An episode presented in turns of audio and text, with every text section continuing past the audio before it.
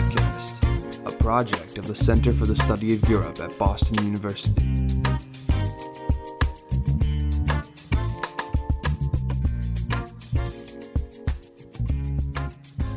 Welcome to the EU Futures podcast, exploring the emerging future in Europe. I'm Olya Yordanyan, an EU Futures project coordinator at BU Center for the Study of Europe. Today is February 23rd, and I talked to political theorist Eva Hausteiner, a lecturer at the University of Bonn, Germany.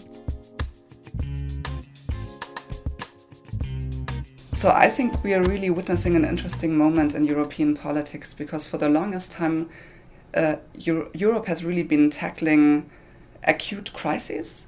And the overwhelming narrative has been to preserve the status quo, to kind of tackle the crisis and just maintain Europe as it is.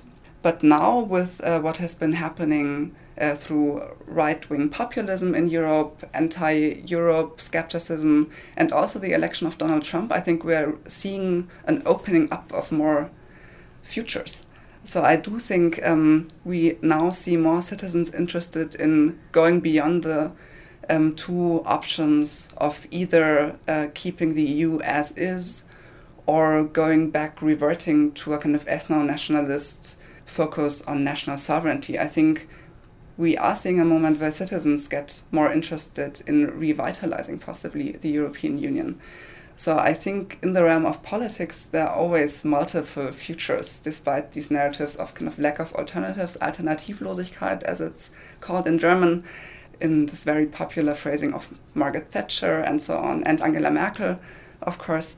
Um, but I do think we are now at a at a kind of crossroad where again multiple futures are possible. Oh, that, that's interesting. Can you tell us a little bit about your research about federalism? Yes. How do you see federalism in the context of the European Union, evolving, evolving European Yes. Union? How's how's that Mhm. going to work in the future? Uh-huh. So I, as a political theorist and uh, also intellectual historian, am very interested in looking at competing conceptions of federalism. So what do different people mean by federalism at different points in time, different political constellations? Um, so in the past, let's say 200 years, people have meant very different things by federalism. They they've been talking about either the um, unification of governments or the decentral- decentralization. And if we look at debates in the European Union in the past, let's say 20 years, um, when people say federalism, they often uh, associate with that kind of a fear of a too tight integration, a fear of a super state, a fear of a loss of national identities. I think uh, a scholar from Rutgers University, Dan Kelemen, has uh, called it the F word. So federalism has been really associated with um, a loss of something. Um, whereas I think um, one could make the argument that the EU is already a very federal um, association, and that uh, looking at it through federal terms, in terms of kind of the, the competing uh, of various interests on different levels of government, could really help us analyze certain conflicts that are going on in the EU and certain crises, and maybe certain solutions to these crises. I see. Uh, what is the role of democracy and the role of choice in terms of impacting the emerging future in Europe? Yes. That is an interesting question because, I mean, it depends on what you mean by choice, I guess, and what you mean by democracy. So, does choice just mean citizens having different electoral choices, different parties, and candidates to choose from, or does it also mean the kind of spectrum, the, the, um, the wealth of political outcomes that uh, citizens can bring about?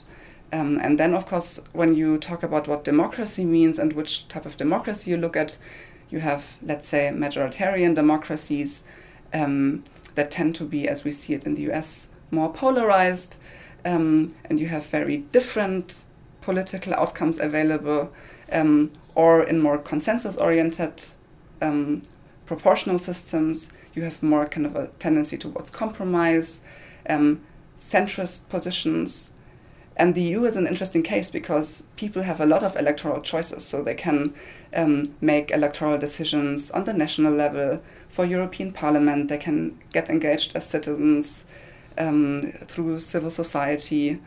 Um, but I think what many uh, citizens in Europe feel uneasy about is the fact that the policy outcomes seem to be so limited. So even though they have a lot of electoral choices, the outcomes seem to be relatively centrist, always compromises. And I think in this environment of, again, populism uh, that offers so simple answers and kind of pretends to respond to people's immediate desires.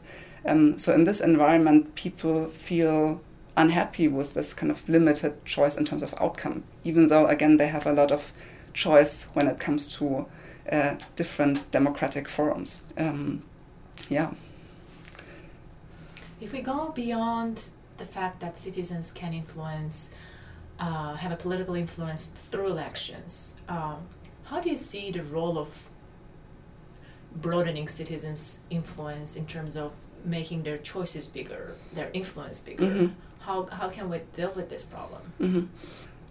Huh, that is in fact, a difficult question because I do think that citizens in Europe, especially in this political moment, um, are discovering new ways of influencing politics, again, through civil society. So, not just through elections, but by getting engaged, not just in their states, but in kind of transnational European initiatives. So, I've been reading a lot about new initiatives for Europe, especially in the face of right wing populism, like uh, a new March for Europe, this Pulse of Europe initiative that brings together citizens in various um, towns in Europe. So I think people are discovering that there is something like a, a European public where they can voice their opinions. Mm. In terms of the European political system, I think in the existing institutional framework, there's only so much that citizens can actually do. And it has to do with this multi level government system where you have always an outcome of compromise, more or less. So even though people can voice their opinions, um, their actual impact is always going to be limited. So I think if you want a Europe with um, more satisfying political outcomes to citizens, you would probably have to think about um, redesigning the institutions a little bit and making citizens' impact also onto the European level uh, more visible and more more um, palpable to citizens. Um, How can this be achieved? Well, I mean, there has been this long-standing discussion of a European democratic deficit, and I think steps have been taken to um, to also reform the European Parliament, or or rather to to broaden its influence in the European policy making process, and I think it's a step in the right direction. But I do think um, that one could think about strengthening the legislative further in the EU. Um, but I also think that uh, national politics could do better in this respect because um, if you look, for example, at the German national political system, uh, German federal elections are rarely about EU issues, even though, of course, the German government has a considerable impact on the EU level. Only now, with a new candidate for, for the Social Democratic Party, Martin Schulz, who in January declared his running against Angela Merkel, we have somebody who has a very distinctly European policy profile. So, who's not just defining himself over national issues, but who's being honest about the fact I mean, not to praise Schulz too much, but who's being honest about the fact that European politics also should play a large role in national elections. And I think this is something that also citizens in other countries could learn from. Demand from candidates to um, formulate a position towards the EU, um, to actually uh, um, make EU issues a part of party programs.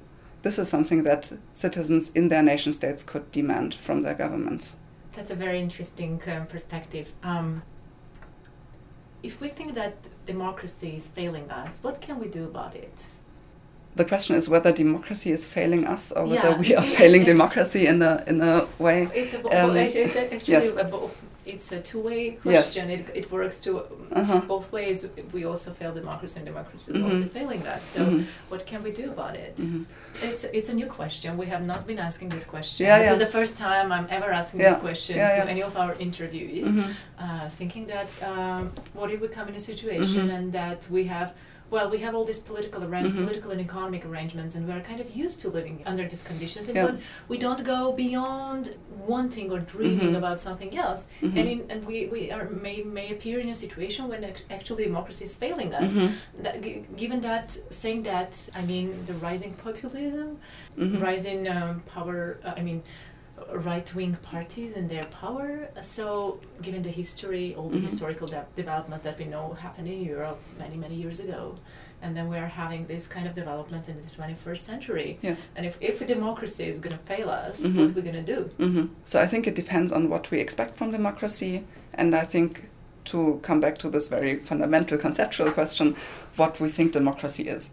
So if we understand democracy simply as an institutional toolkit um, to kind of channel citizens' voices and opinions through the political process, um, then of course it would be the duty of citizens to make democracy work, to go voting, to voice their opinions on a regular basis, and to accept political outcomes.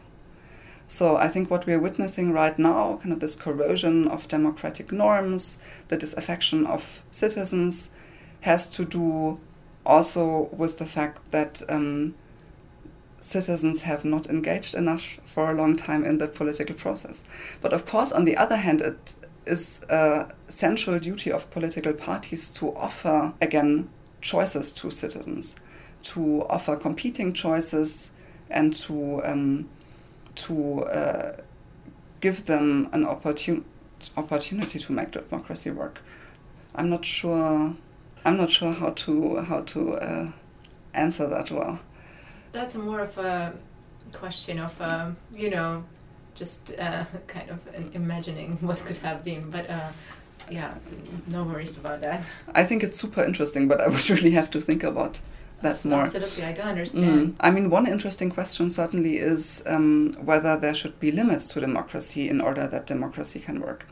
So um, I've been thinking a lot about the um, US mechanism of checks and balances to ensure that democracy doesn't go awry and doesn't kind of um, destabilize itself. Um, and other countries have other mechanisms to kind of limit the influence of citizens at some point to make sure that um, certain core elements of the constitution are not violated and to kind of set a bar to what democracy actually can do. But that, of course, is always kind of a last, last option, a last safeguard to really make sure that nothing terrible happens. So, for example, the German constitution, uh, the German Grundgesetz has these elements um, of so-called militant democracies, uh, democracy that ensure that the first articles of the constitution can never be erased or amended. But beyond that, you obviously need engaged citizens and you need responsive political parties and you need certain satisfying outcomes. So here we are again at the kind of distinction between input into democracy. So, do citizens have choices and outcomes? Do they get what they want? And what we've seen in the past decades is that democracies also work well when or as long as enough welfare is created. So um, we are really facing now an interesting moment where the question is what happens if real income maybe doesn't even decline but just stagnates? Will that satisfy citizens enough? Is kind of perpetual growth necessary to make uh, democracy legitimate in the eyes of the citizens? Or will there be a moment where citizens also realize that democracy delivers other things other than just good economic outcomes, such as the guarantee of core rights. And I think this is also an interesting question for the European Union, ultimately, whether um, the EU regards itself not just as a guarantor of peace, which was, of course, the original idea, and economic growth, another original idea of the EU, but also a guarantor of freedoms, of rights, especially in the face of rising kind of hybrid authoritarianism around it. Do you see this question as a rising uh, or an important question that politicians are debating? Uh, I mean, uh, on the threshold of elections in Germany. Um, I do think so. Yes, I, I hear that a lot. I'm not entirely sure. I would be curious to talk with EU politicians to hear whether this is actually on the agenda or whether it's only basically a rhetorical tool to reply to answer to citizens' worries about, let's say, Donald Trump or or Putin's Russia, etc. Um, I would uh, I would like to know uh, from people who actually do the political agenda setting whether Europe will kind of um, change its priorities a little bit, and um, and that is a kind of relevant and acutely relevant issue, of course, when it comes to dealing with with um, violations of the EU rule of law, when it comes to the behavior of Hungary and Poland and their own kind of deconstruction of their democracy. Um, so this is kind of where it comes down to the wire for the EU, I think, to to say what it wants, what we want from the EU. Um, a system of norms, or just a very loose club with very limited scopes. In what kind of Europe would you like to live in the future? Mm, I think I would like to. You've probably uh, gathered that from my from my reply so far. I would like to live in a kind of strong, value-oriented, revitalized Europe that offers an alternative to this reversion to nationalism, ethno-nationalism that we've seen in the past. But for that, of course, you would need some political and economic restructuring, and you would ultimately need a sufficient, let's say, reawakening of European citizens because ultimately in the political systems we have, politicians ultimately respond to voters' approval and disapproval. So if there's not enough demand for such a renewed Europe, we will likely not get it. Is there anything I didn't ask you about uh, in terms of future of Europe, uh, in terms of current trends in, in Europe and the European Union that you would like to share your thoughts about? Mm-hmm again, when I come back to my thinking about federalism, I think the EU should really think more about how to stabilize its internal cooperation, how to deal with dissent, how to deal with the um, policies that I've mentioned in terms of Hungary and Poland. Um, basically, how to make sure that it remains stable and united uh, despite the the heterogeneity and the um, of course diverse needs and goals of the certain of the, of the different uh, political communities. Um, because again, when we talk about democracy in Europe, we are not just dealing with a democratic deficit um, uh, in the EU institutions. We're also dealing with varying democratic deficits in the member countries. So I think the EU and its citizens should become a bit clearer about what they what their standards are. We have the Copenhagen criteria when it comes to accession of members. We have very limited demands on members once they are part of the club, especially when it comes to these soft criteria such as rule of law and democracy, minority rights. And with the refugee issue, I think we are realizing that the EU must face these ultimately moral questions and has to define a, a common role in these matters. Thank you so much for this interesting conversation. Well, thanks for having me.